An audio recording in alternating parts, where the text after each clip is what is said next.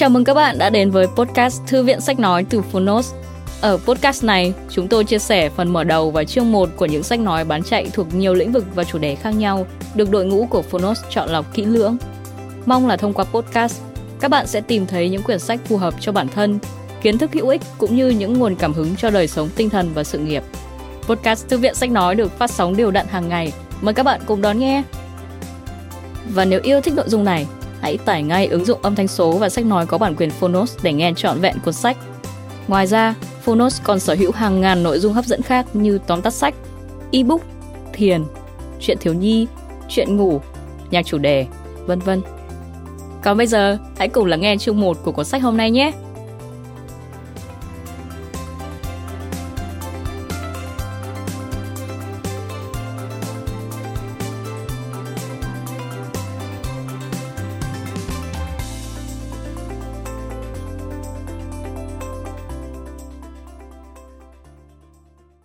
Bạn đang nghe từ Phonos.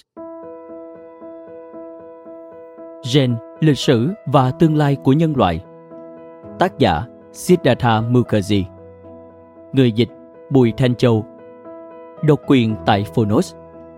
Phiên bản sách nói được chuyển thể từ sách in theo hợp tác bản quyền giữa Phonos với công ty cổ phần sách Alpha, Omega Plus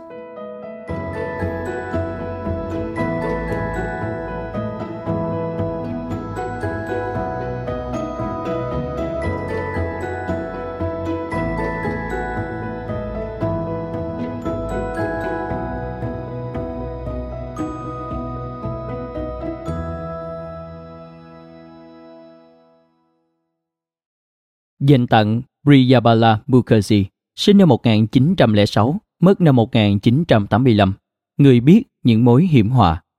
Dành tặng Carrie Book, sinh năm 1906, mất năm 1983, người đã cảm nghiệm chúng.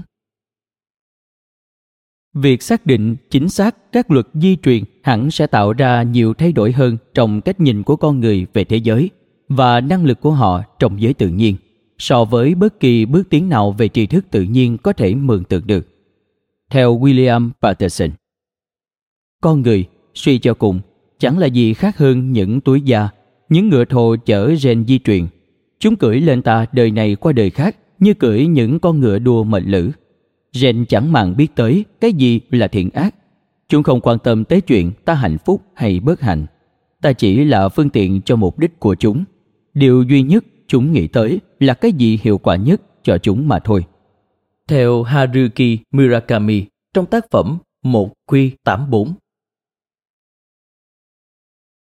Mở đầu, các gia đình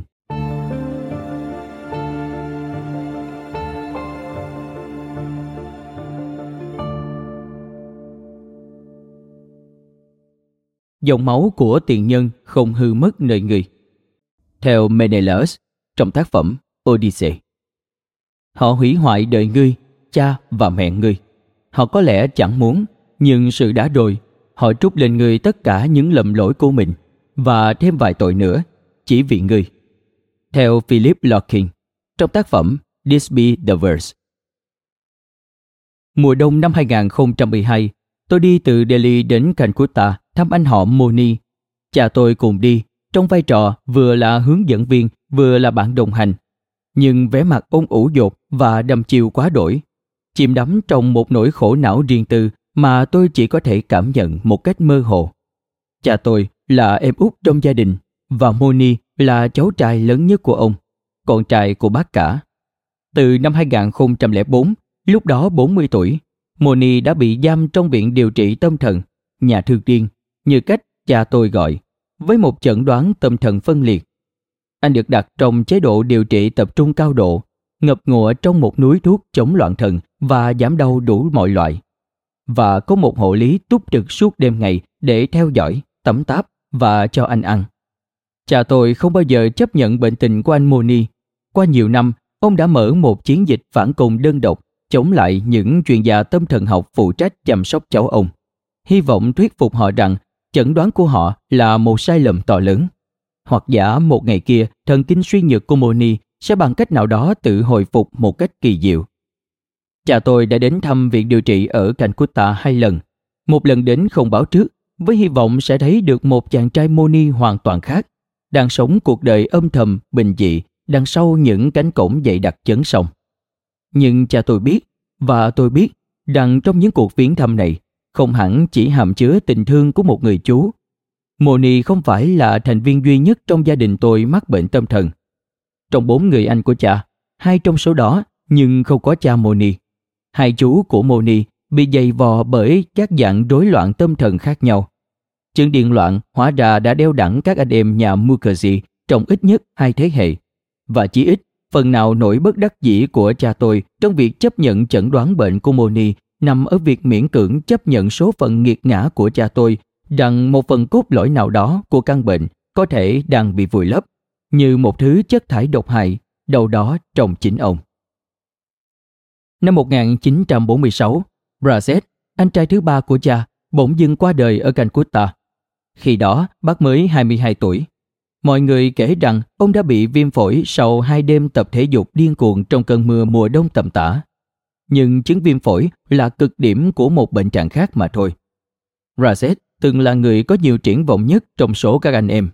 Nhanh trí nhất, linh hoạt nhất, hấp dẫn nhất, hoạt bát nhất. Được cha tôi và cả gia đình yêu thương và tôn sùng nhất.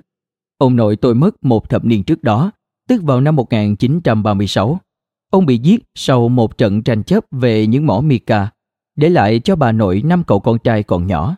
Mặc dù không phải anh cả trong nhà, bác Razet đã gánh lấy vai trò mà ông nội tôi để lại chẳng khó khăn gì.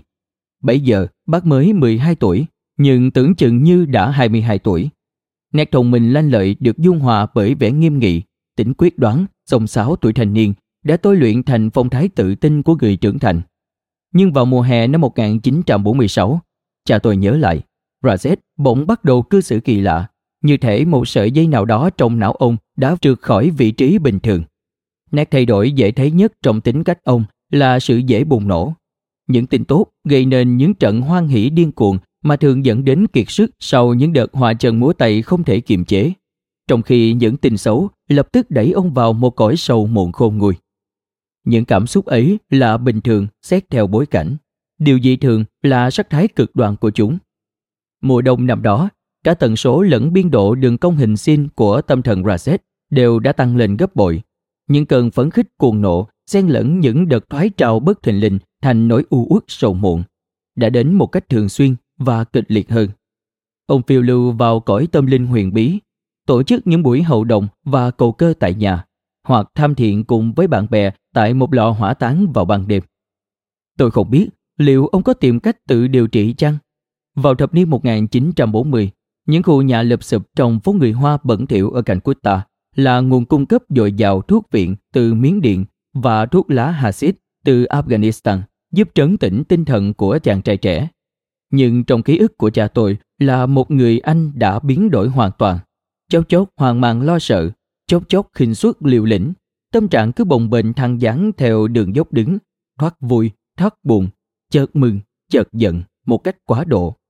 Dùng theo lối thông tục, cụm từ sự hoan hỷ quá độ thường biểu thị một cái gì vô hại, như niềm vui nhân lên gấp bội. Nhưng nó đồng thời vạch ra một giới hạn, một cảnh báo, một lằn ranh ngoại cùng của sự điều độ. Vượt khỏi lằn ranh hoan hỷ quá độ, như chúng ta sẽ thấy, sẽ không còn là hoan hỷ quá quá độ. Có chăng chỉ là sự điên cuồng mê loạn mà thôi. Tuần lễ trước khi bị viêm phổi, Razet nhận được tin về màn thể hiện cực kỳ thành công của ông trong những cuộc thi ở trường cao đẳng và quá đổi phấn khích đã đi mất tâm mất tích suốt hai đêm. Nghe kể là để tập luyện ở một sới đấu vật. Khi trở lại, người ông sôi lên vì sốt và những ảo giác. Mãi nhiều năm sau, khi đang học trường y, tôi mới vỡ lẽ đa rằng Razet bấy giờ rất có thể đang bị dày vò bởi những cơn vật vã của chứng buồn vui thất thường với mức độ cực kỳ khốc liệt.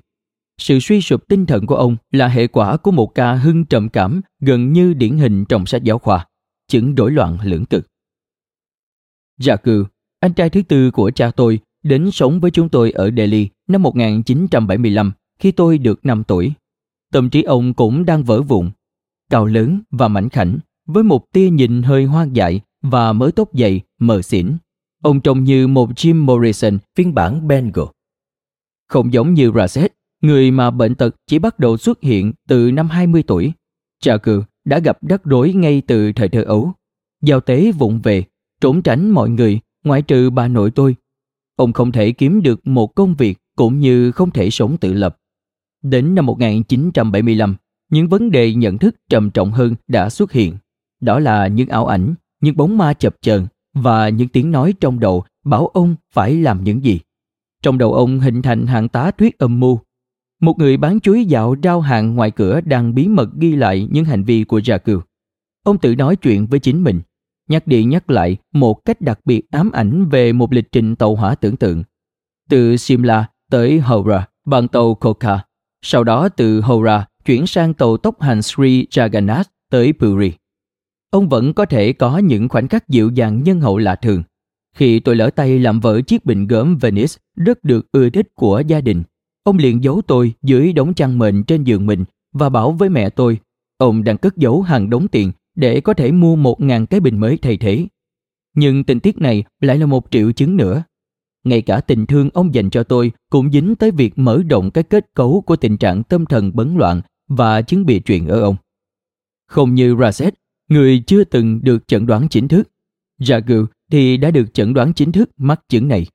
Vào cuối những năm 1970, một bác sĩ khám cho ông ở Delhi đã chẩn đoán ông bị tâm thần phân liệt, nhưng không có đơn thuốc nào được kê. Thế là Ragu cứ tiếp tục sống ở nhà, thoát ẩn thoát hiện trong phòng bà nội tôi. Giống như nhiều gia đình ở Ấn Độ, bà nội sống cùng với chúng tôi. Bà nội tôi một lần nữa ra tay can thiệp, lần này với sự hung hãn gấp đôi, đảm trách luôn vai trò của một luật sư nhà nước bảo hộ cho Ragu.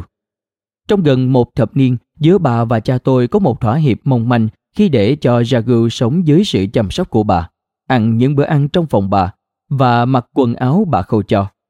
Ban đêm, khi Jagu trằn trọc không yên, héo mòn vì những nỗi sợ và ảo tưởng kỳ quặc, bà dỗ dành ôn ngủ như một đứa trẻ, đặt tay lên trán ông. Khi bà mất năm 1985, ông biến mất tâm mất dạng và nhất định không chịu trở về nhà. Ông sống với một giáo phái nhỏ ở Delhi đến khi qua đời năm 1998. Cả cha tôi lẫn bà nội tôi đều tin rằng bệnh tình của Jagu và Raset đã trở nên trầm trọng thêm, thậm chí có lẽ có căn nguyên từ biến cố chia cắt. Tổn thương chính trị từ đó đã kết tinh thành một tổn thương tinh thần trong họ. Nói thêm, sự chia cắt Ấn Độ, quá trình chia tách đế quốc Ấn Độ thuộc Anh dẫn đến sự hình thành các quốc gia có chủ quyền là Pakistan tự trị và Liên hiệp Ấn Độ vào ngày 15 tháng 8 năm 1947. Quay trở lại với nội dung chính. Biến cố này, họ biết, đã chia rẽ chẳng những các quốc gia mà cả ký ức con người nữa. Trong truyện ngắn Toba Texing của Sadat Hasamanto mà người ta có thể cho là truyện ngắn lừng danh nhất về đại biến chia cắt này. Nhân vật chính, một người điên bị mắc kẹt trên lằn ranh biên giới giữa Ấn Độ và Pakistan, đồng thời là kẻ mãi mãi bị câu lưu trong cõi lãng quên giữa trạng thái nửa tỉnh nửa điên. Trong trường hợp của Jagu và Raset, cuộc đại loạn và cuộc ly hương từ Đông Bengal tới Calcutta đã dằn xé tâm hồn họ, mặc dù theo những cách đối lập nhau một cách ngoạn mục. Raset đến Calcutta vào năm 1946 Vừa đúng lúc thành phố này đang đánh mất sự minh mẫn cuối cùng của nó. Thần kinh của nó đang thác loạn, tình yêu của nó cạn kiệt, lòng nhẫn nại của nó tàn lụi. Một dòng người không ngớt, đàn ông, đàn bà từ Đông Bengal, những người đã trực cảm những xung động chính trị sớm sủa hơn hàng xóm của mình, đã bắt đầu lấp đầy những ngôi nhà thấp tầng và những khu chung cư sập sệ gần ga Selda. Bà nội tôi là một phần của đám đông đối đách cơ hạng này bà đã thuê một gian hộ ba phòng ở hẻm Hayat Khan, cách ga chỉ một quãng đi bộ ngắn. Giá thuê là 55 rupee mỗi tháng, khoảng 1 đô la theo thời giá hiện nay, nhưng là món tiền không nhỏ với gia đình bà. Những căn phòng chồng lên nhau thô kệch như đám anh chị em chỉ trẻ nhau quay đầu ra một bãi rác. Nhưng gian buồn, mặc dù nhỏ xíu, vẫn có những ô cửa sổ và một nóc chung, từ đó những đứa con trai giỏi nhìn sự ra đời của một thành phố mới, một quốc gia mới. Những cuộc giấy động được ủ mưu dễ dàng trong những góc phố tối tăm. Tháng 8 năm đó, một cuộc đụng độ vô cùng khủng khiếp giữa người Hindu và người Hồi giáo, về sau đã được gọi là Đại thảm sát Calcutta, đã khiến cho 5.000 người bỏ mạng và 100.000 người lâm vào cảnh màn trời chiếu đất. Razet đã chứng kiến những đám đông giấy loạn ùn lên như sóng thủy triều mùa hè năm ấy. Những người Hindu, lôi sền sệt những người Hồi giáo ra khỏi các cửa hàng và văn phòng ở La Baza và moi sống ruột gan họ trên phố. Trong khi những người Hồi giáo trả thù không kém phần tàn khốc, trong những chợ cá gần Rajabaza và đường Harrison. Sự suy sụp tinh thần của Razet nhanh chóng bén gót sau các cuộc phiến loạn.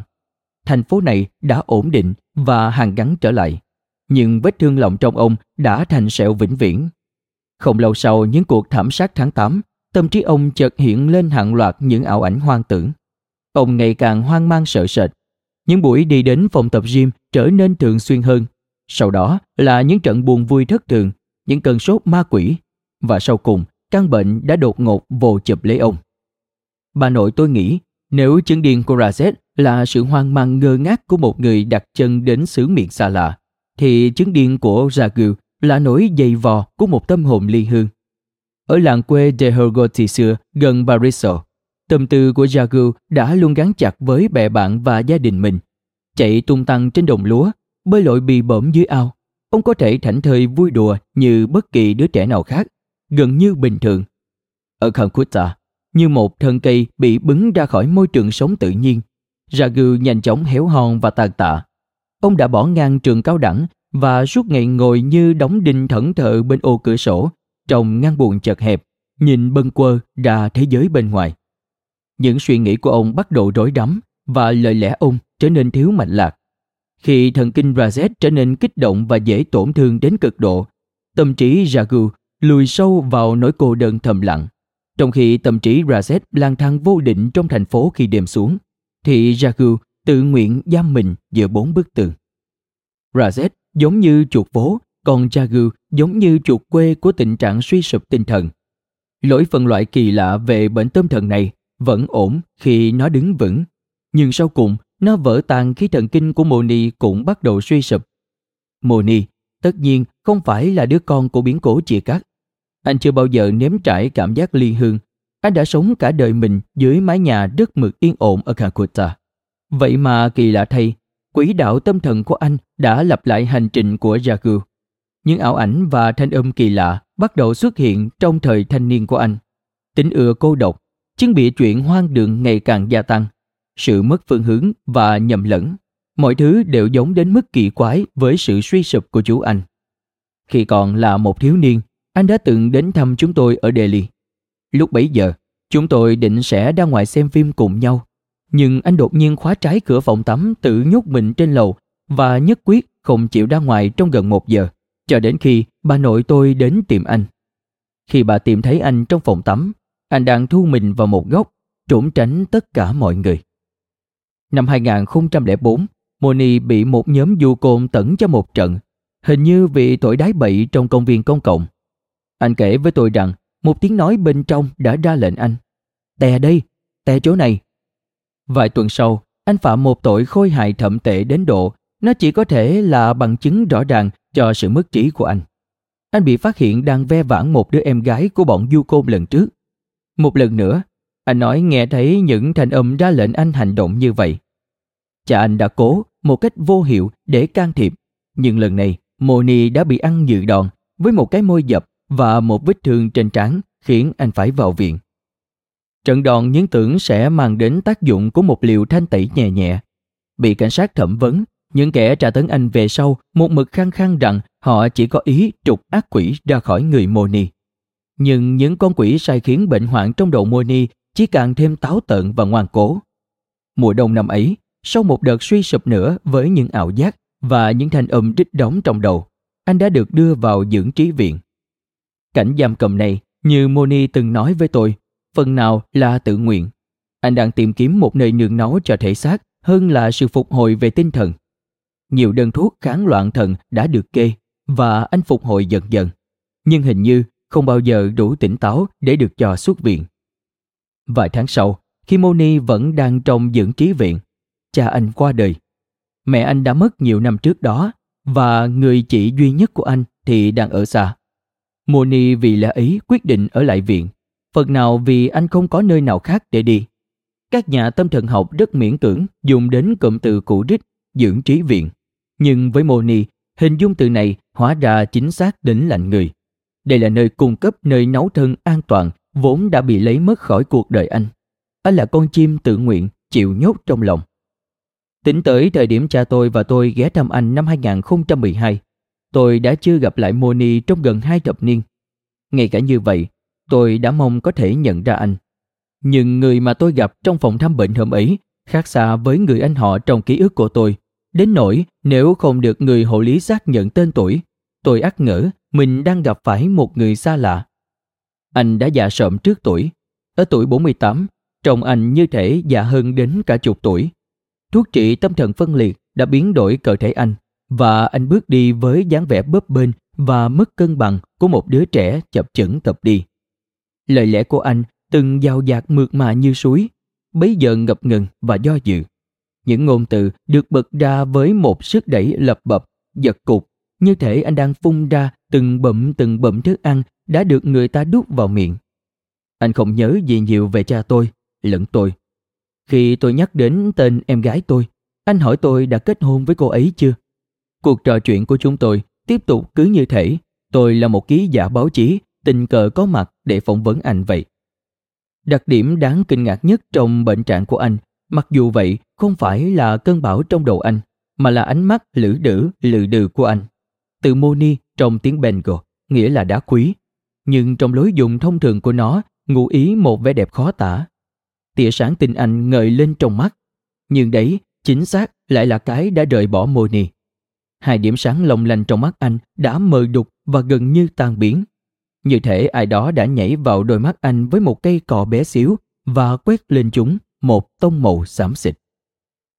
Xuyên suốt quãng đời thơ ấu và trưởng thành của tôi, Moni, Jagu và Raset đã đóng một vai trò lớn lao trong tưởng tượng của tôi về gia đình. Suốt 6 tháng ngập lặng trong nỗi bất ổn tâm lý tuổi thiếu niên, tôi đã dừng chuyện trò với cha mẹ, từ chối làm bài tập về nhà và ném sách vở cũ vào sọt rác. Lo lắng khôn tả, cha tôi đậu rỉ đưa tôi đến vị bác sĩ đã từng khám cho Jagu. Phải chăng thằng bé đang bị mất trí? Khi trí nhớ của bà nội tôi bắt đầu sa sút và bắt đầu gọi tôi là Brazetwer, Brazet, do nhầm lẫn. Thoạt đầu bà tự sửa sai với nỗi ngượng ngập, bối rối. Nhưng khi bà cắt đứt những mối liên hệ sâu cùng với thực tại, bà tự hồ đã mắc lỗi một cách gần như cố tình. Như thể bà tìm thấy một niềm khoái trá tội lỗi trong lối tưởng tượng kỳ quặc ấy.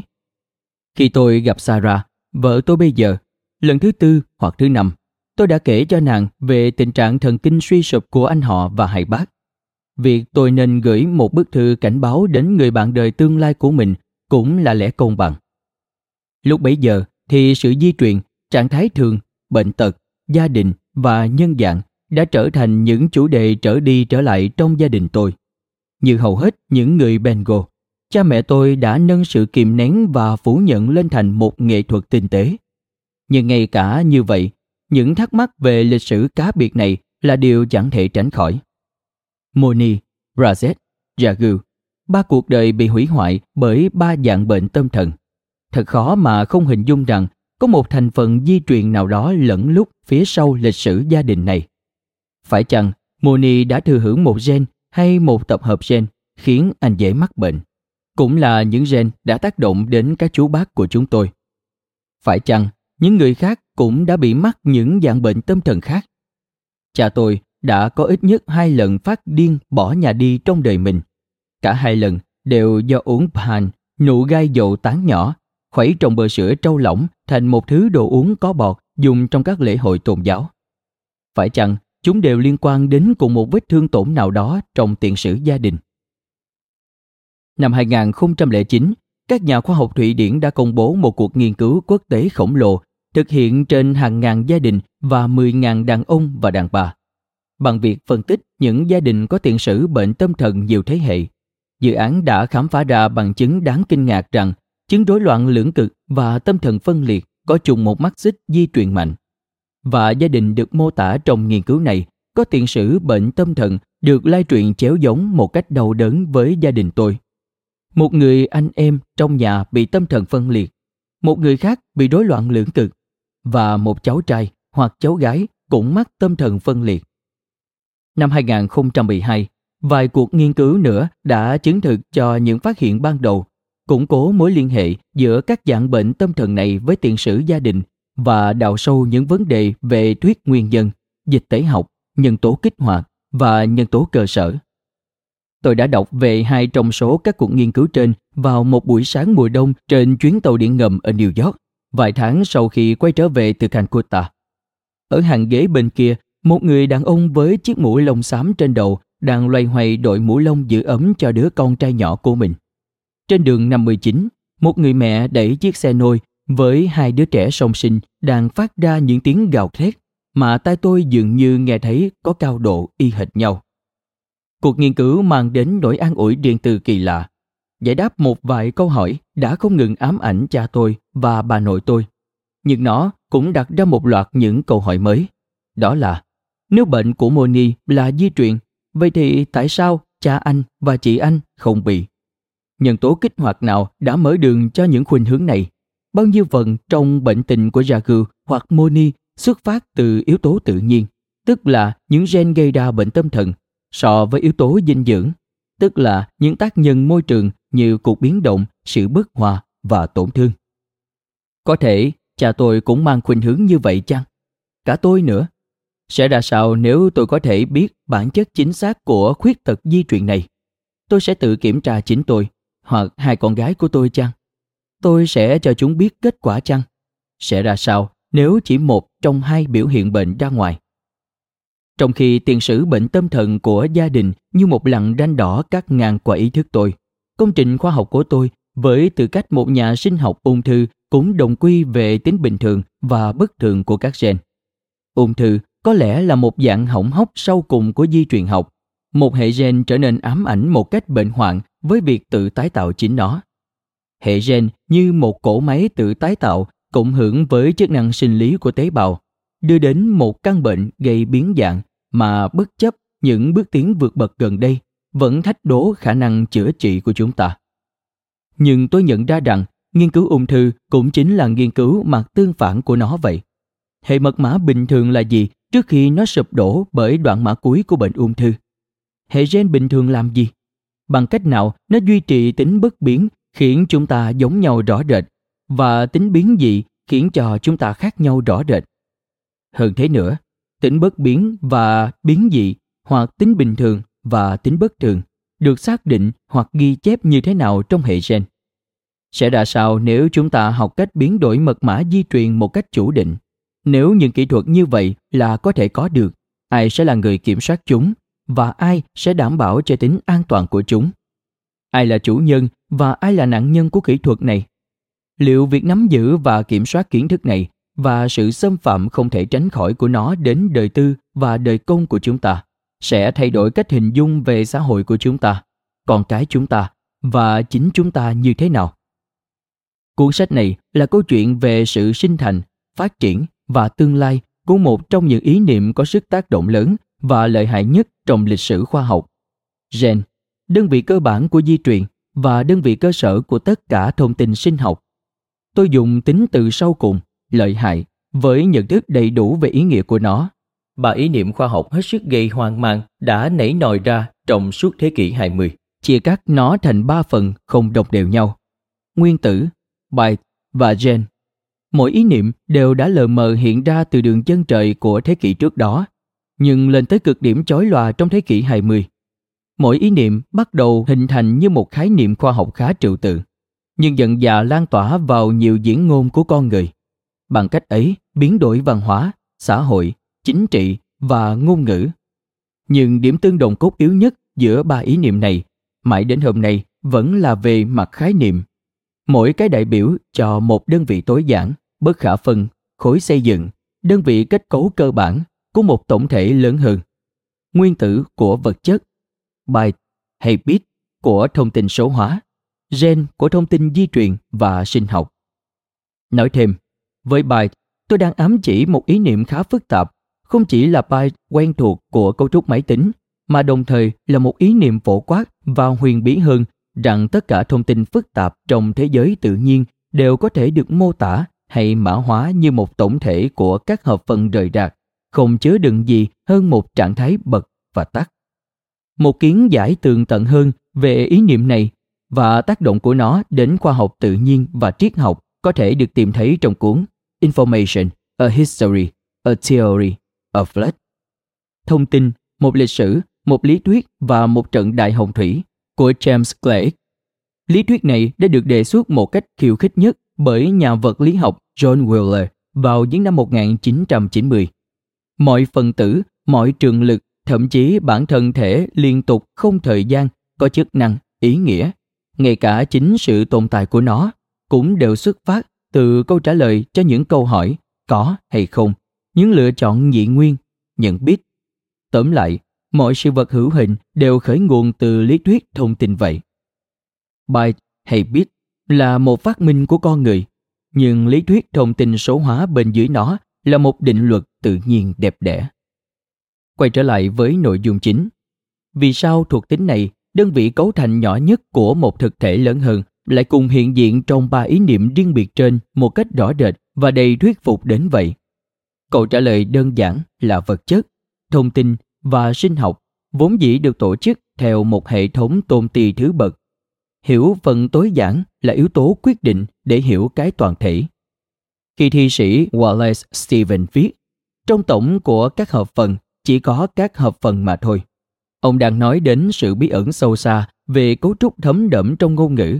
Đó là bạn chỉ có thể giải đoán ý nghĩa của một câu bằng cách giải đoán mọi từ riêng biệt. Và với các gen thì cũng như vậy. Một sinh vật tất nhiên không chỉ bao gồm các gen, nhưng để hiểu một sinh vật, bạn trước hết phải hiểu các gen của nó đã. Khi nhà sinh học người Hà Lan Hugo de Vries lần đầu làm quen với khái niệm gen trong những năm 1890, ông nhanh chóng trực cảm rằng ý niệm này sẽ phối trí lại nhận thức của chúng ta về thế giới tự nhiên. Toàn bộ thế giới hữu cơ là kết quả của vô vàng những tổ hợp và hoán vị khác nhau của một số tương đối ít nhân tố. Cũng như vật lý học và hóa học lần về phân tử và nguyên tử, các ngành khoa học, sinh học cũng phải thâm nhập vào những đơn vị gen này ngõ hầu lý giải được những hiện tượng của thế giới sự sống. Nguyên tử, byte và gen cung cấp những kiến giải khoa học và kỹ thuật căn bản mới mẻ cho những hệ thống tương ứng của chúng. Bạn không thể giải thích ứng xử của vật chất. Tại sao vàng lấp lánh? Tại sao hydro gặp oxy thì bốc cháy mà không cầu viện đến bản chất nguyên tử của vật chất? Bạn cũng không thể hiểu được những điều phức tạp của điện toán, bản chất của những thuật toán hay sự lưu trữ hoặc sụp đổ của dữ liệu mà không lĩnh hội thấu đáo kết cấu giải phẫu học của thông tin số hóa. Một nhà khoa học thế kỷ 19 viết, giả kim thuật không thể trở thành hóa học cho đến khi những đơn vị cơ bản của nó được tìm ra. Cũng vì lẽ ấy, như tôi đã lập luận trong sách này, ta chẳng thể hiểu gì về sinh học hay sự tiến hóa của cơ thể và tế bào hoặc bệnh lý học, hành vi, tính khí, bệnh tật, chủng tộc và nhân diện hay số phận của con người mà trước tiên không dựa vào khái niệm gen. Có một vấn đề thứ hai rất đáng nói ở đây. Kiến thức khoa học nguyên tử là tiền đề cần thiết để thao tác vật chất và qua sự thao tác vật chất để khám phá ra bơm nguyên tử. Hiểu biết về gen đã cho phép chúng ta thao tác cơ thể sinh vật với sự tài khéo và hiệu quả chưa từng có. Bản chất thật sự của mật mã di truyền hóa ra đơn giản đến sửng sợ. Đó là chỉ có một phân tử duy nhất mang thông tin di truyền của chúng ta và chỉ một mật mã mà thôi. Thomas Morgan, nhà di truyền học lỗi lạc viết, việc những khía cạnh cơ bản của di truyền hóa ra giản dị một cách lạ thường đến vậy đã nâng đỡ niềm hy vọng của chúng ta rằng tự nhiên rốt cuộc là hoàn toàn có thể tiếp cận được. Sự bí hiểm khôn dò được quảng bá quá nhiều của nó đã hơn một lần hóa ra chỉ là ảo tưởng. Hiểu biết về gen của chúng ta đã đạt đến một trình độ phức tạp và thâm sâu đến mức chúng ta không còn nghiên cứu và biến đổi gen trong ống nghiệm nữa, mà trong bối cảnh tự nhiên của chúng là tế bào người. Các gen nằm trên nhiễm sắc thể, những cấu trúc dài, mảnh như sợi chỉ, nằm trong tế bào vốn chứa hàng chục ngàn gen liên kết với nhau thành những chuỗi. Nói thêm, trong một số vi khuẩn nhất định, nhiễm sắc thể có thể có dạng tròn con người có tất cả là 46 nhiễm sắc thể, 23 từ cha và 23 từ mẹ. Toàn bộ tập hợp chỉ thị di truyền mà cơ thể mang chứa được gọi là hệ gen. Hãy hình dung hệ gen như là cuốn bách khoa toàn thư về tất cả các gen, với những cước chú, chú giải, hướng dẫn và mục tham khảo. Hệ gen người chứa khoảng từ 21.000 đến 23.000 gen, cung cấp những chỉ thị chủ đạo nhất để xây dựng, sửa chữa và bảo trị con người. Trong hai thập niên qua, công nghệ di truyền đã tiến bộ thần tốc đến nỗi chúng ta có thể giải đoán cách thức nhiều gen trong số đó vận hành trong thời gian và không gian để khởi hoạt những chức năng phức tạp. Và chúng ta có thể, đôi khi, cố tình chỉnh sửa một vài gen để làm thay đổi chức năng của chúng. Bằng cách ấy, đưa đến những hình thái, chức năng sinh lý và bản chất hoàn toàn thay đổi của con người. Sự chuyển tiếp này từ lý giải đến thao tác chính xác là điều làm cho âm vang lĩnh vực di truyền học vượt ra khỏi lãnh địa khoa học. Để cố hiểu bằng cách nào các gen tác động đến diện mạo hoặc bản năng giới tính, hoặc khí chất của con người là một chuyện. Hình dung việc thay đổi diện mạo hoặc bản năng giới tính hoặc hành vi bằng biện pháp biến đổi gen là chuyện hoàn toàn khác. Với đầu có thể chiếm lĩnh tâm trí các giáo sư ngành tâm lý học và những đồng nghiệp của họ trong lĩnh vực lân cận là khoa học thần kinh. Vế sau, tác động sâu xa đến cả triển vọng lẫn hiểm họa, ác làm bận trí tất cả chúng ta. Khi tôi viết rằng các sinh vật được trời phú cho bộ gen đang học cách thay đổi những đặc điểm di truyền của các sinh vật được trời phú cho bộ gen. Ý của tôi là, chỉ trong vỏn vẹn 4 năm vừa qua, từ năm 2012 đến năm 2016, chúng ta đã phát minh ra những công nghệ cho phép thay đổi hệ gen người một cách có chủ đích và vĩnh viễn. Mặc dù sự an toàn và độ khả tính của những kỹ thuật thao tác hệ gen này vẫn cần được đánh giá thận trọng. Cùng lúc ấy, năng lực dự đoán số phận tương lai một cá nhân từ hệ gen của anh ta hay chị ta đã tiến bộ vượt bậc. Mặc dù khả năng dự đoán thật sự của những kỹ thuật này vẫn chưa rõ ràng. Giờ đây, chúng ta có thể đọc hệ gen người và chúng ta có thể viết lại hệ gen người theo một cách thức không thể hình dung nổi chỉ trong 3 hay 4 năm trước. Ta hầu như không cần có một trình độ cao cấp về sinh học phân tử, triết học hay lịch sử để thấy rằng sự hội tụ của hai sự kiện này giống như một cú nhảy đâm đầu xuống vực thẳm. Một khi ta hiểu được bản chất của số phận được mã hóa trong hệ gen của mỗi cá nhân, cho dù ta chỉ có thể dự đoán điều này dưới dạng triển vọng hơn là chắc chắn. Và một khi ta nắm trong tay kỹ thuật thay đổi những triển vọng này một cách chủ định, cho dù những kỹ thuật này thiếu hiệu quả và phiền hà, tương lai của chúng ta về cơ bản sẽ thay đổi. George Orwell từng viết rằng mỗi khi một nhà phê bình dùng từ con người, ông ta thường khiến từ đó trở thành vô nghĩa. Tôi ngờ rằng chính mình đang cường điệu trường hợp này ở đây. Khả năng hiểu và thao tác hệ gen người sẽ thay đổi nhận thức của chúng ta về việc là con người có ý nghĩa gì. Nguyên tử cung cấp một nguyên tắc tổ chức cho vật lý học hiện đại và nó treo ngươi chúng ta với triển vọng kiểm soát vật chất và năng lượng Gen cung cấp một nguyên tắc tổ chức cho sinh học hiện đại và nó trêu ngươi chúng ta với triển vọng kiểm soát chính cơ thể và số mệnh của chúng ta. Bàn bạc trong suốt chiều dài lịch sử gen là cuộc tìm kiếm tuổi trẻ vĩnh cửu, là huyền thoại false về sự đảo ngược mệnh số, là niềm mơ mộng trăm năm sự hoàn hảo của con người. In hằng không kém phần rõ nét là nỗi khao khát giải đoán cuốn cẩm nang của chính cuộc đời chúng ta. Đó là những gì mà câu chuyện trong này sẽ xoay quanh. Cuốn sách này được sắp xếp cả theo thứ tự niên đại lẫn chủ đề.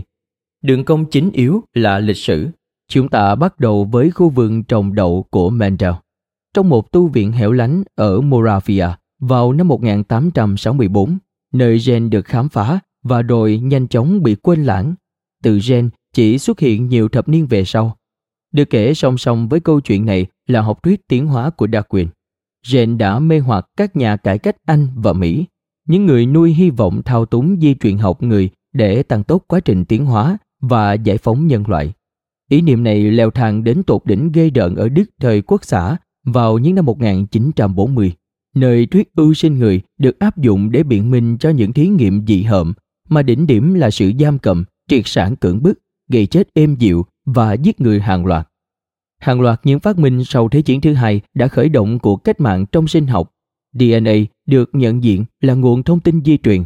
Hoạt động của một gen được mô tả bằng những thuật ngữ của thuyết cơ giới.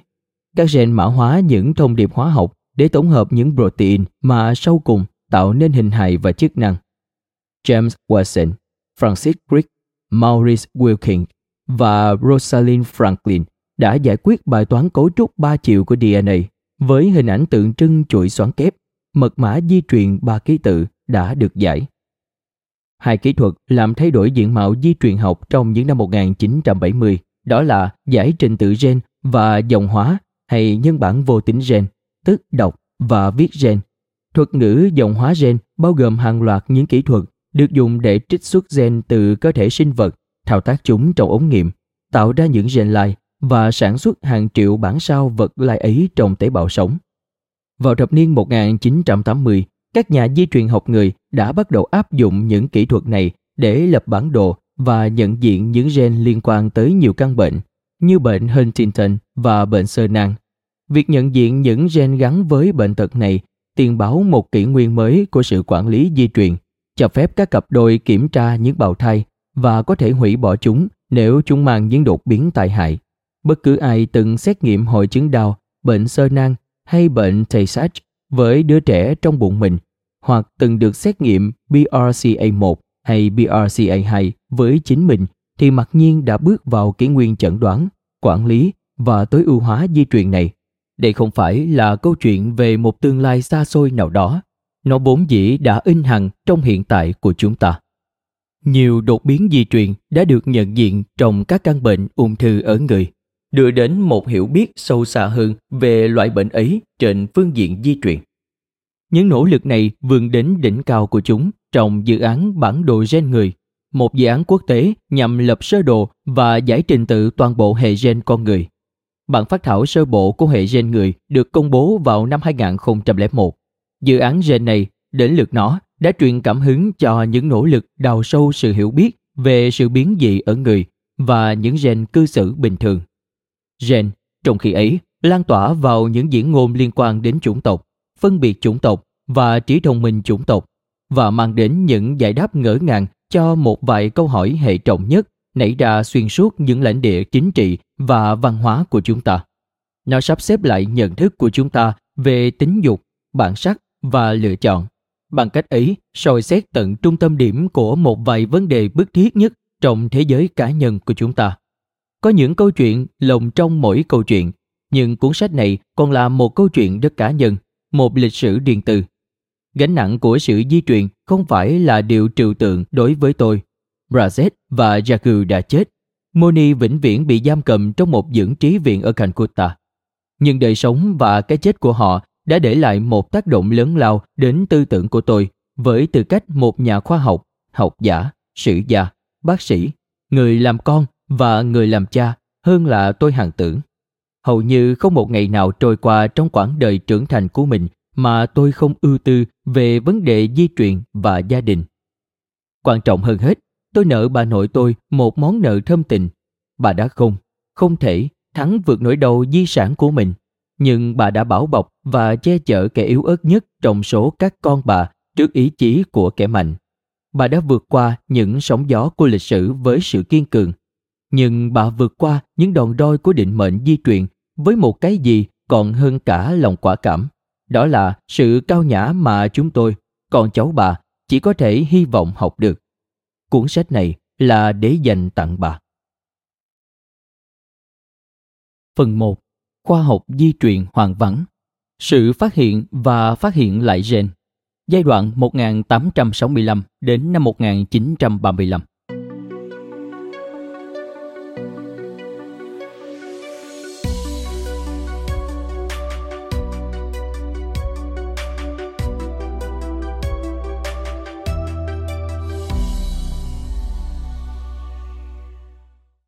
Ngành khoa học di truyền đang hoàn vắng này, mỏ tri thức nguyên sơ nằm trên lằn ranh giữa sinh học và nhân học này mà mọi ích dụng thiết thực đến nay hay còn bỏ ngỏ như từ thời Plato.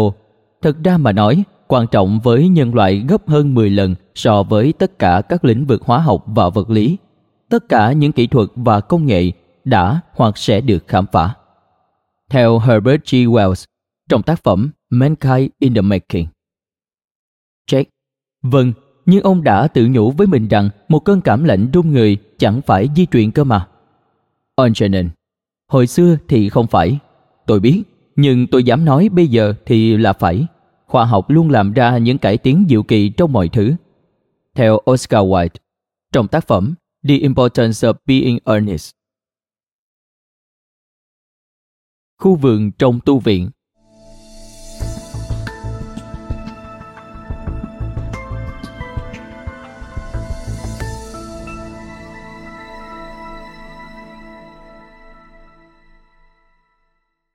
Thật đặc biệt, các nhà nghiên cứu di truyền am hiểu mọi thứ liên quan đến chủ đề của mình, ngoại trừ chính nó vậy. Họ, tôi cho rằng, được sinh ra và nuôi dưỡng trong cánh rừng rậm mù gai nhọn ấy và thật sự đã dò dẫm mà chưa một lần đi hết tận cùng chiều dài của nó. Thế tức là họ đã nghiên cứu tất cả ngoại trừ câu hỏi họ đang nghiên cứu cái gì mà thôi. Theo G.K. Chesterton, trong tác phẩm Eugenics and Other Evils, Hãy hỏi những cái cây trên mặt đất và chúng sẽ dạy người. Sách Jobs, chương 12, câu 8 Nơi đây ban đầu là một nữ tu viện. Các tu sĩ dòng thánh Augustine từng sống, nhưng họ thường cầu nhau với những điều kiện xa xỉ hơn trong những căn phòng rộng rãi của một tu viện đồ sộ xây bằng đá trên đỉnh một ngọn đồi giữa trung tâm thành phố có từ thời Trung Cổ Brno. Berner trong tiếng Z, Brun trong tiếng Đức. Thành phố đã mọc lên xung quanh họ qua bốn thế kỷ, chảy xuống những triền đồi và bò ngổn ngang trên quan cảnh bằng phẳng của những nông trang và đồng cỏ bên dưới. Nhưng những thầy dòng đã bị thất sủng trong mắt hoàng đế Joseph II vào năm 1783. Khu điện sản giữa chốn phồn hoa đô thị này quá sức giá trị để dùng làm nơi ở cho họ. Hoàng đế thẳng thừng hạ lệnh và các tu sĩ cực chẳng đã phải khăn gói đến một công trình đổ nát dang dở dưới chân đồi ở Auvergne. Nỗi đề nhục của sự chuyển vị này càng thảm hại hơn bởi nỗi họ đã được chỉ định để ở trong khu ban đầu được thiết kế cho đàn bà con gái. Những đại sảnh mơ hồ toát lên mùi vừa ẩm hẩm hiu và dưới đất mọc um tùm cỏ dại, gai bụi và rồng rêu. Điểm hay bù lại duy nhất của tòa nhà thế kỷ 14 này vốn lạnh lẽo như một kho chứa thịt và trống rỗng sờ sát như một nhà ngục là khu vườn vuông vức với những hàng cây tỏa bóng, những bậc thềm đá và một lối đi dài đầm mát, nơi các thầy tu có thể tản bộ và trầm tư trong cô tịch. Các tu sĩ đã tận dụng tối đa những điều kiện mới mẻ có được. Một thư viện được phục dựng trên tầng 2, một thư phòng được nối với nó và được trang bị những bàn đọc sách bằng gỗ thông, vài ngọn đèn và một bộ sưu tập ngày càng đồ sộ của gần 10.000 cuốn sách, bao gồm những trước tác mới nhất về lịch sử tự nhiên, địa chất và thiên văn học. Các tu sĩ dòng thánh Augustine May mắn thầy, chẳng thấy có gì xung khắc giữa tôn giáo và hầu hết các ngành khoa học. Quả nhiên, họ coi khoa học như là một quyển kinh thánh mới về những công trình của trật tự siêu phạm trong thế giới. Chìm khuất bên dưới là một hầm rượu và uống thành vòm bên trên nó là một nhà ăn khiêm tốn. Những ngăn buồn một phòng với đồ gỗ nội thất thô ráp là nơi trú ngụ cho những cư dân trên tầng 2. Tháng 10 năm 1843, một người đàn ông trẻ tuổi đến từ vùng Silesia con trai của một cặp vợ chồng nông dân đã gia nhập tu viện. Ông thấp đậm với gương mặt nghiêm trang, mắt cận thị và có xu hướng ngày càng bề vệ. Ông thú nhận ít quan tâm tới đời sống tâm linh, nhưng là người hiếu kỳ về phương diện tri thức, với đôi tay khéo léo và có khiếu làm vườn bẩm sinh. Tu viện này cho ông nơi ăn, chốn ở và một chỗ lý tưởng để đọc sách và học hành. Ông được thụ phong ngày 6 tháng 8 năm 1847 Tên thánh của ông là Johann, nhưng các tu sĩ đổi thành Gregor Johann Mendel Với một vị tu sĩ trẻ đang được thụ giáo, cuộc sống ở tu viện có thể đoán được đã sớm đi vào nề nếp. Năm 1845, Mendel tham dự các lớp thần học, lịch sử và các ngành khoa học tự nhiên tại Học viện Thần học Brno như một phần của chương trình đào tạo tu sinh. Sự xáo động năm 1848 những cuộc cách mạng dân túy đẫm máu đã hung tợn quét qua Pháp, Đan Mạch, Đức và Áo và lật nhào những trật tự xã hội, chính trị và tôn giáo. Phần lớn đi qua ông như một tiếng sét ở ngoài cõi xa xăm. không có gì trong những năm đầu đời của Mendel gợi dù chỉ một ý niệm mơ hồ về một nhà khoa học cách mạng sẽ xuất hiện sau này. Ông là người kỷ luật, cần cù, cung kính, một tu sĩ trong những người khoác áo đi tù. Có vẻ như thách đố quyền uy duy nhất đối với ông là thỉnh thoảng từ chối đội mũ tu sinh lên lớp. Bị khiển trách bởi các bậc bề trên, ông đã lễ độ tuần thủ. Mùa hè năm 1848, Menden đã bắt đầu công việc của một linh mục xứ đạo ở Brno. Ông, theo tất cả những ghi chép có được, đã làm công việc này cực kém. Như cha trưởng tu viện mô tả, bị xâm chiếm bởi nỗi nhút nhát không thể chế ngự. Menden ngọng liếu ngọng lo với tiếng Z, thứ ngôn ngữ của hầu hết giáo dân, là một linh mục tẻ ngắt và quá căng thẳng để truyền tải sức mạnh xúc cảm của công việc này đến với người nghèo. Cuối năm ấy, ông đã nghĩ ra một kế thoát thân hoàn hảo. Ông nộp đơn xin việc dạy toán, khoa học tự nhiên và tiếng Hy Lạp sơ cấp tại trường trung học Snam. Với sự tác động đắc lực của tu viện, Menden đã được tuyển chọn, mặc dù không phải là không có trắc trở. Biết rằng ông chưa từng được đào tạo làm nghề giáo, nhà trường yêu cầu Menden trải qua một kỳ thi chính thức về khoa học tự nhiên dành cho giáo viên trung học. Vào cuối mùa xuân năm 1850, có một Menden háo hức tham dự kỳ thi viết ở Brno. Ông Trượt, với thành tích thậm tệ về địa chất học, một nhà phê bình đã chê trách những gì Menden viết ra về đề tài này, khô khan, tối nghĩa và hàm hồ. Ngày 20 tháng 7, giữa lúc ở Áo đang diễn ra một đợt nóng kinh người, ông từ Brno khăn gói đến Vienna để tham dự phần thi vấn đáp. Ngày 16 tháng 8, ông đã trước hội đồng thi để được sát hạch về khoa học tự nhiên. Lần này, thành tích của ông thậm chí càng tồi hơn về sinh học.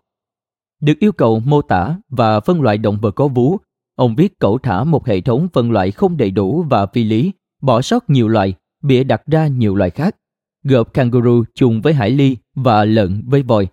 Một trong các giám thị viết, thí sinh này hình như chẳng biết chút gì về thuật ngữ chuyên môn, cụ thể là các loại động vật theo tiếng Đức thông tục và né tránh hệ thống danh pháp. Menden lại một lần nữa trượt. Tháng 8, Menden trở lại Brno với kết quả thi cử đáng buồn. Phán quyết của hội đồng chấm thi đã rõ ràng. Nếu Menden muốn nhận được chân giảng dạy, ông cần học thêm về khoa học tự nhiên.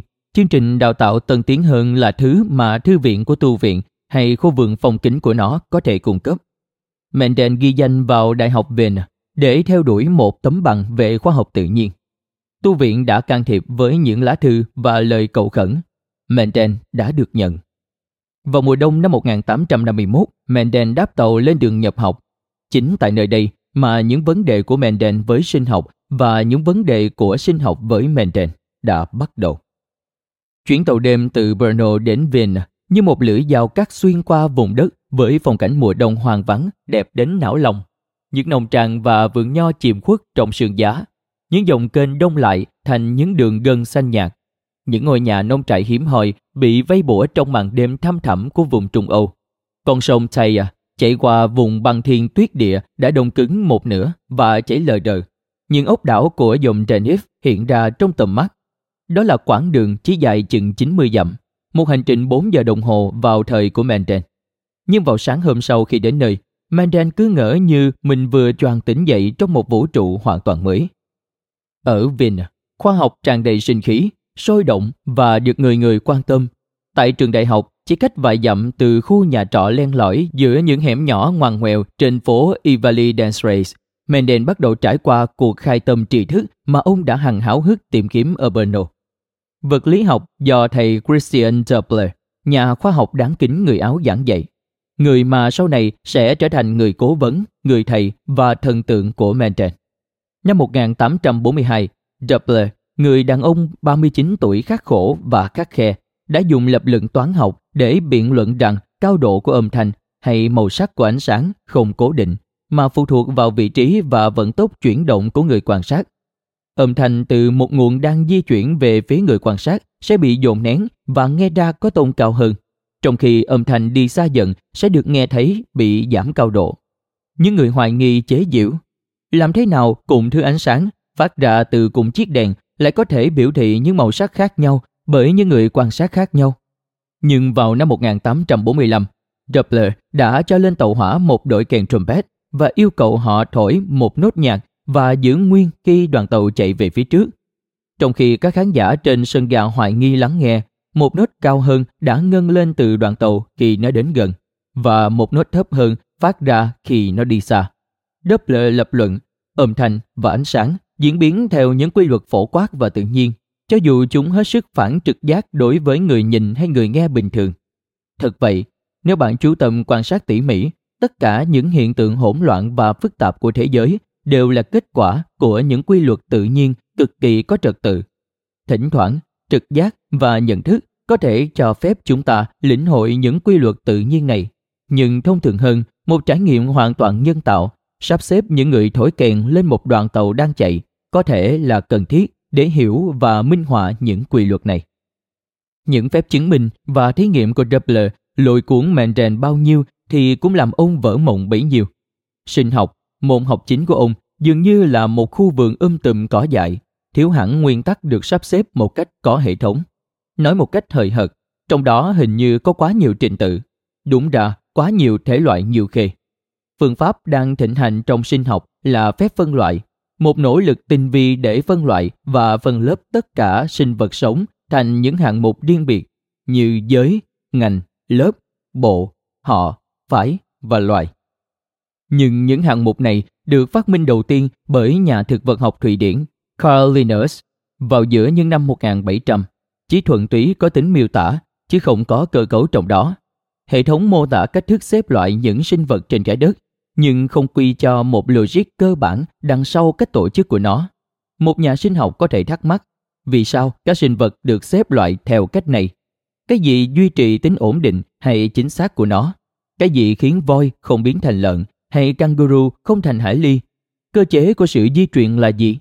Vì sao hay làm thế nào mà con thì giống cha? Vấn đề sự giống nhau đã làm đau đầu các nhà khoa học và triết gia trong nhiều thế kỷ. Pythagoras, học giả người Hy Lạp, nhà khoa học kiêm nhà thần bí, từng sống ở Croton vào khoảng năm 530 trước công nguyên, đã đề xuất một trong những lý thuyết sớm nhất và được chấp nhận rộng rãi nhất để giải thích sự giống nhau giữa cha mẹ và con cái. Cốt lõi lý thuyết của Pythagoras là thông tin di truyền, tức sự kế thừa, chủ yếu được mang chứa trong tinh dịch con đực. Tinh dịch thu thập những chỉ thị này bằng việc chu du khắp cơ thể con người để hấp thu những làn hơi bí ẩn từ mỗi cơ phận.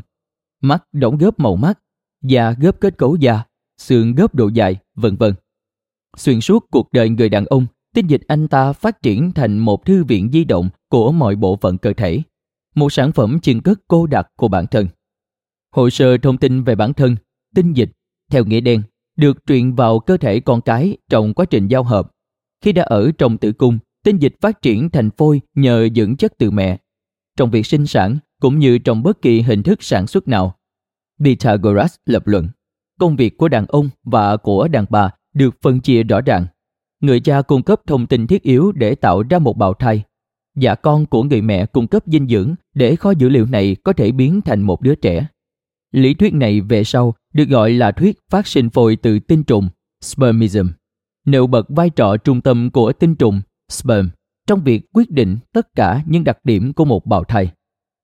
Năm 458 trước công nguyên, vài thập niên sau khi Pythagoras qua đời, nhà soạn kịch Achilles đã viện đến thứ logic kỳ quặc này để đưa ra một trong những màn bào chữa pháp lý lạ thường nhất trong lịch sử về tội giết mẹ. Chủ đề trung tâm trong vở Eumenides của Achilles là vụ xét xử Orestes, hoàng tử xứ Argos, về tội giết mẹ mình, Clytemnestra. Trong hầu hết các nền văn hóa, giết mẹ là hành vi tột cùng thường luân bại lý. Trong Eumenides, Apollo được chọn làm người biện hộ cho Orestes. Trong vụ án sát nhân của y, đã đi đến một lý lẽ độc đáo đến mức choáng váng. Ông lập luận rằng mẹ của Orestes chẳng gì hơn một người xa lạ với y. Apollo biện giải, người phụ nữ chỉ là một cái lọ ốp người được tô son điểm phấn, một cái bọc trong tĩnh mạch nhỏ những giọt dưỡng chất qua dây rốn đến đứa con mình. Tổ tiên chân chính của tất cả nhân loại là người cha, với tinh trùng chính là bản sao kế thừa. Apollo biện luận trước một hội đồng thẩm đoàn dễ cảm. Dạ còn chứ đứa trẻ của phụ nữ không phải là nguồn gốc chân chính. Bà ta không làm gì khác hơn là nuôi dưỡng hạt giống mới gieo. Đàn ông là nguồn gốc. Bà ta đối với y như người lạ với người lạ, chỉ là cái kho tích trữ mầm sống. Sự bất cân xứng rõ rệt của thuyết di truyền này con đực cung cấp tất cả tính chất và con cái cung cấp dưỡng chất ban đầu trong dạ con. Hình như không làm phiền lòng những môn đồ của Pythagoras. Thực ra, họ có thể thấy nó khá thú vị là khác. Những người theo Pythagoras bị ám ảnh với định lý bí ẩn về hình tam giác. Pythagoras đã học được định lý hình tam giác rằng cạnh thứ ba của một tam giác vuông có thể được suy diễn bằng toán học từ hai cạnh còn lại, từ những nhà hình học Ấn Độ hoặc Babylon. Nhưng định lý này đã gắn bó một cách không thể tách rời với cái tên của ông, từ đó được gọi là định lý Pythagoras. Và các môn đồ của ông đã trưng nó ra như một bằng chứng rằng những mẫu hình toán học bí mật như vậy, những sự hài hòa đang lẫn lút khắp nơi trong tự nhiên.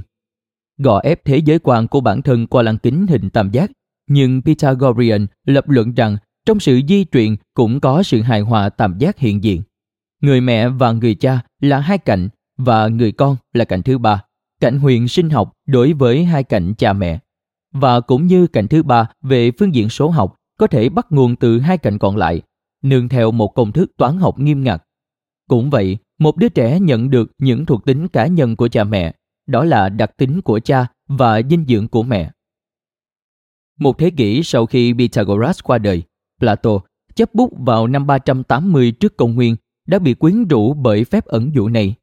Ở một trong những đoạn văn hấp dẫn nhất trong Cộng hòa, vay mượn phần nào từ Pythagoras, Plato đã biện luận rằng nếu đứa trẻ là phái sinh số học của cha mẹ chúng, thế thì ít ra về nguyên tắc, người ta có thể xâm nhập vào công thức này. Đứa con hoàn hảo có thể là kết quả của những sự kết hợp hoàn hảo của các bậc cha mẹ hoàn hảo được phối ngẫu vào những thời điểm được lựa chọn hoàn hảo. Một định lý di truyền đã tồn tại.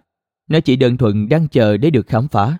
Bằng việc mở khóa định lý này và thực thi những cuộc phối ngẫu theo chỉ thị của nó, mọi xã hội đều có thể đảm bảo cho sự ra đời của những đứa trẻ phù hợp nhất, phóng thích một thứ thuyết ưu sinh dựa trên quan điểm thần số học.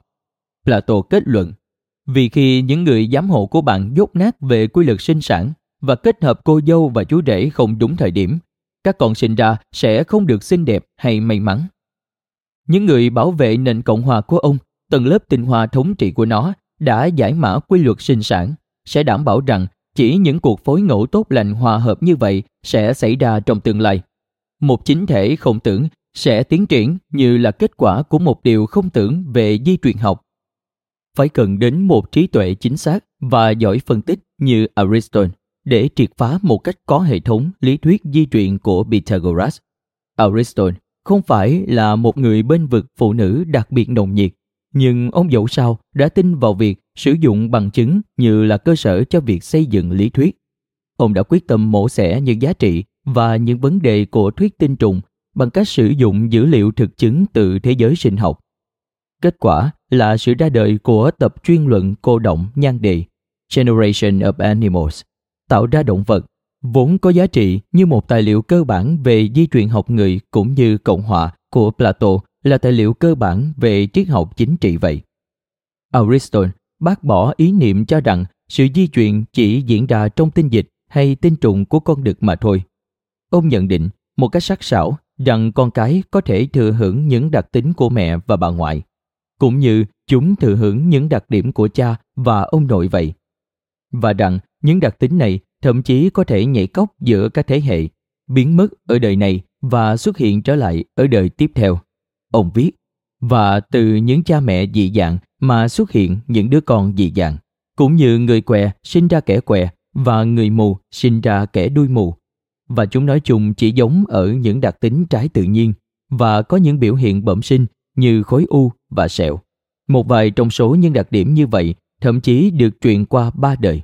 Chẳng hạn, một người có bớt trên tay và con trai ông ta chào đời không có nó, nhưng cháu nội ông ta có vết đen ở cùng nơi đó, mặc dù mờ hơn. Ở Sicily, một phụ nữ đã ngoại tình với một người đàn ông đến từ Ethiopia. Con gái bà ta không trở thành người Ethiopia, nhưng cháu ngoại bà ta thì lại như vậy. Một đứa cháu trai có thể được sinh ra với chiếc mũi và màu da của bà ngoại hay bà nội, mặc dù đặc điểm ấy không hề được nhìn thấy ở cha hay mẹ anh ta. Một hiện tượng hầu như không thể lý giải trên phương diện di truyền học thuần túy duy phụ hệ của Pythagoras. Aristotle đã thách đố ý niệm thư viện lưu động của Pythagoras rằng tinh dịch thu thập thông tin di truyền bằng cách chu du suốt cơ thể và nhận những chỉ thị mật từ mỗi một bộ phận. Aristotle viết một cách thâm thủy. Con người sinh sản trước khi họ có những đặc điểm nhất định như râu hoặc tóc hoa râm, nhưng họ truyền thừa những đặc tính ấy cho con cái. Đôi khi, nét đặc trưng được di truyền thậm chí không phải là cái gì cụ thể, như cách đi đứng, nói năng hay cái nhìn đăm đăm lên bầu trời, hay thậm chí là một loại tâm trạng. Aristotle lập luận rằng những nét ấy vốn dĩ không hữu hình, không thể được vật chất hóa thành tinh dịch được. Và sau cùng, và có lẽ rõ ràng hơn cả, ông công kích sơ đồ của Pythagoras với những luận cứ hiển nhiên nhất, đó là nó không thể lý giải phương diện cơ thể học phụ nữ. Aristotle chất vấn, làm thế nào tinh trùng của người cha tiếp thu những chỉ thị để sản sinh ra những bộ phận sinh dục của con gái ông ta, khi mà trong cơ thể người cha không hề có chúng. Lý thuyết của Pythagoras có thể giải thích mọi phương diện của cuộc sáng thế, ngoại trừ điểm then chốt nhất, cơ quan sinh dục. Aristotle đã đề ra một lý thuyết khác mà thời đó là một sự tiến bộ ấn tượng. Có lẽ phụ nữ cũng như đàn ông đều thật sự đóng góp vật chất làm nên bào thai, một dạng tinh dịch nữ. Và có lẽ bào thai được hình thành bởi sự đóng góp chung từ phía đàn ông và đàn bà. Bằng những phép loại suy, Aristotle gọi sự đóng góp của con đực là một nguyên lý luân chuyển. Luân chuyển ở đây không phải là sự vận động theo nghĩa đen, mà là chỉ thị hay thông tin hay mật mã theo cách nói hiện đại. Vật chất thật sự được trao đổi trong giao hợp chỉ là một thứ đại diện cho sự trao đổi mơ hồ và bí ẩn hơn. Vật chất trên thực tế không quan trọng. Thứ chuyện từ đàn ông sang đàn bà không phải vật chất mà là thông điệp. Giống như sơ đồ kiến trúc của một tòa nhà hay như bản vẽ của người thợ mộc về một tác phẩm gỗ. Tinh trùng của đàn ông mang những chỉ thị để xây dựng nên đứa trẻ. Aristotle viết, cũng như không một phần vật chất nào từ người thợ mộc chuyển sang món đồ gỗ anh ta chế tác, nhưng hình dáng và kiểu mẫu của nó được truyền vào vật liệu bằng những cử động anh tạo ra. Theo cách tương tự, tạo hóa sử dụng tinh dịch như một thứ công cụ. Tinh dịch nữ, trái lại, đóng góp nguyên liệu thô tự nhiên cho bào thai, tức gỗ cho người thợ mộc hay vữa cho ngôi nhà. Đó là nguyên vật liệu của sự sống. Aristotle lập luận rằng vật liệu thật sự cung cấp bởi phụ nữ chính là kinh nguyệt. Tình dịch đàn ông tạo kinh nguyệt thành hình hài đứa trẻ. Thời này ngày nay nghe có vẻ kỳ dị, nhưng ở đây logic Aristotle cũng tỏ ra chặt chẽ. Vì sự biến mất của kinh nguyệt trùng với thời điểm thụ thai, Aristotle cho rằng bào thai ác hẳn tạo nên từ nó. Aristotle đã sai trong việc phân chia phần đóng góp của con đực và con cái thành nguyên liệu và thông điệp, nhưng về mặt lý thuyết, ông đã thâu tóm một trong những sự thật trọng yếu về bản chất của di truyền. Di truyền, theo Aristotle, quan niệm về cơ bản là sự chuyển giao thông tin. Thông tin bấy giờ được sử dụng để xây dựng một cơ thể từ con số 0. Thông điệp trở thành vật chất. Và khi một cơ thể trưởng thành, nó lại sinh ra những tinh dịch đực và cái, biến vật chất trở lại thành thông điệp. Trên thực tế, thay cho hình tam giác của Pythagoras, có một vòng tuần hoàn hay chu kỳ hiện diện ở đây. Hình thể sinh ra thông tin, và rồi thông tin sinh ra hình thể. Nhiều thế kỷ sau, nhà sinh học Max Delbrück đã đùa cợt mà rằng Aristotle lẽ ra nên được truy tặng giải Nobel vì đã khám phá ra DNA vậy. Nhưng nếu di truyền là sự chuyển giao thông tin, thế thì thông tin ấy đã được mã hóa như thế nào? Từ mật mã, code bắt nguồn từ chữ Latin codex, phiến gỗ để người ta khắc chữ lên trên đó. Vậy thì cái codex của sự di truyền là gì? Những gì đã được chép lên và bằng cách nào? Nguyên liệu đã được đóng gói và luân chuyển từ cơ thể này sang cơ thể đời kế tiếp ra sao? Ai là người đã mã hóa?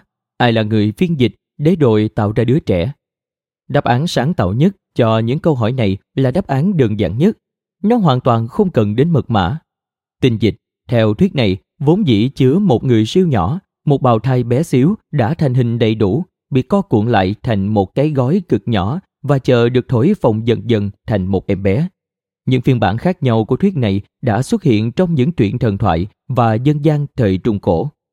Vào những năm 1520, nhà giả kim người Đức gốc Thụy Sĩ Paracelsus đã dùng thuyết người siêu nhỏ trong tinh dịch để gợi ý rằng tinh dịch con người được đun nóng với phân ngựa và chôn trong bùn trong 40 tuần của thai kỳ bình thường. rốt cuộc sẽ phát triển thành người, mặc dù với những đặc điểm rất gớm guốc quái dị. Sự thụ thai một đứa trẻ bình thường chỉ là sự chuyển giao người cực nhỏ này, tức siêu vi nhân này, từ tinh dịch của cha vào tử cung của mẹ mà thôi. Trong tử cung, người siêu nhỏ phát triển thành kích cỡ của bào thai, không có mật mã gì cả, mà chỉ có sự tiểu hình hóa. Được mệnh danh là tiền thành luận, sức hấp dẫn đặc biệt của ý tưởng này là ở chỗ nó có tính đệ quy đến vô cùng. Vì người siêu nhỏ phải trưởng thành và tạo ra con cái của nó. Nó phải mang trong mình nó những người siêu siêu nhỏ đã thành hình, những người siêu nhỏ bên trong những con người, như một chuỗi vô tận những con búp bê Nga. Một chuỗi dài trải từ hôm nay ngược về với con người đầu tiên, với Adam và vào tương lai vô cùng vô tận.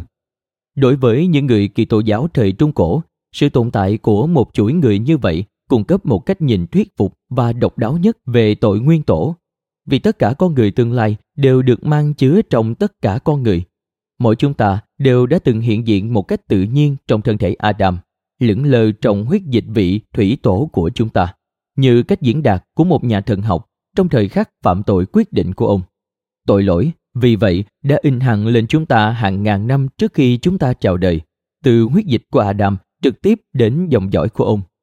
Tất cả chúng ta đều mang vết tích của nó, không vì vị tổ tiên xa xôi của chúng ta đã bị cám dỗ trong khu vườn diệu vời ấy, mà vì mỗi chúng ta, trú trọng cơ thể Adam đã thực sự nếm qua hương vị trái cấm.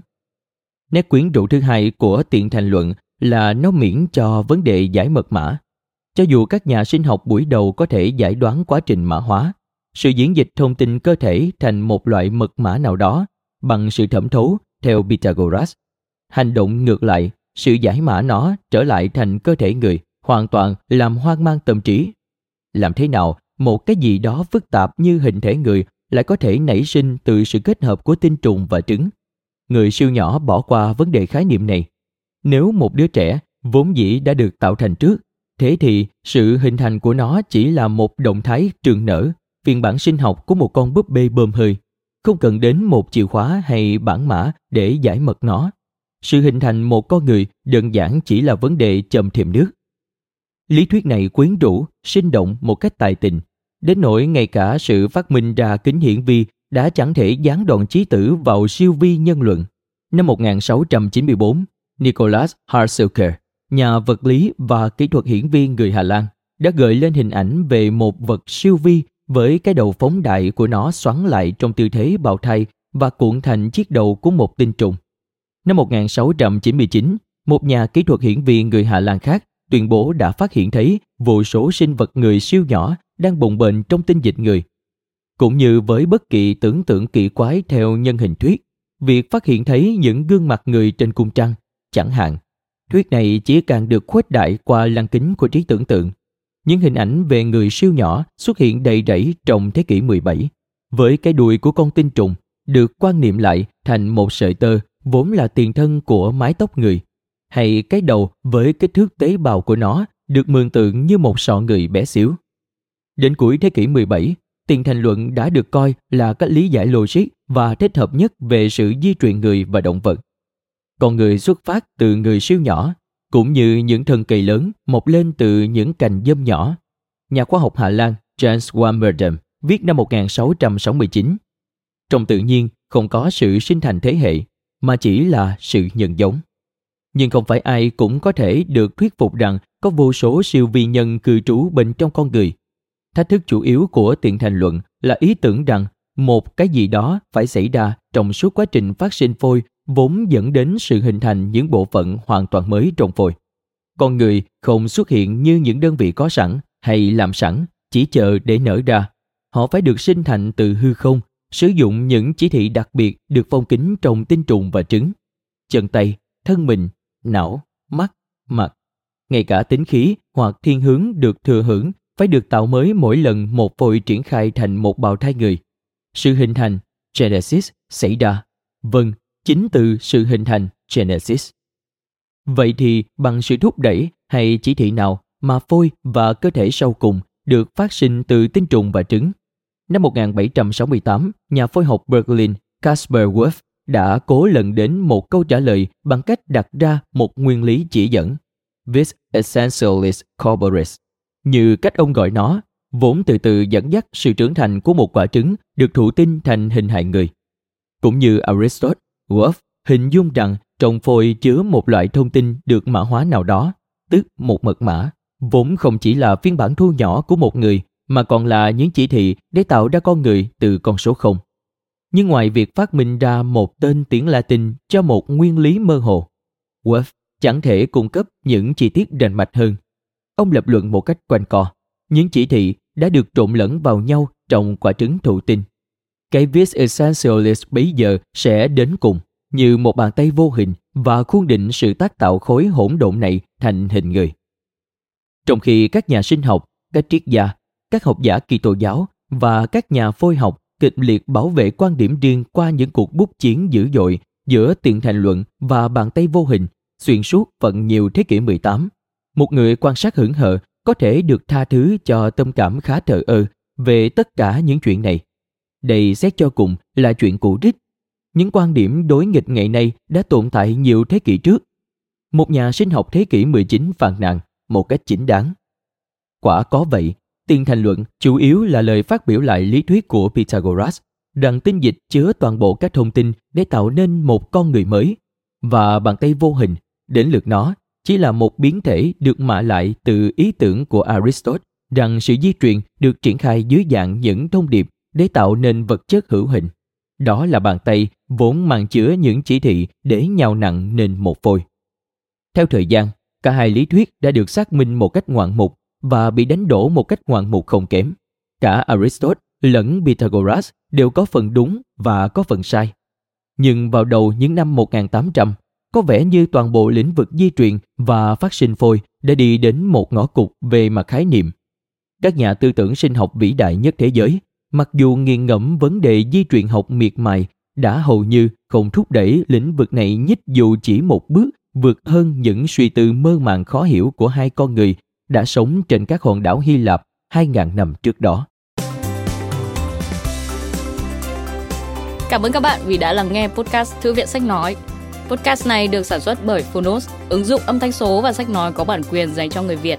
Hẹn gặp lại các bạn ở những tập tiếp theo.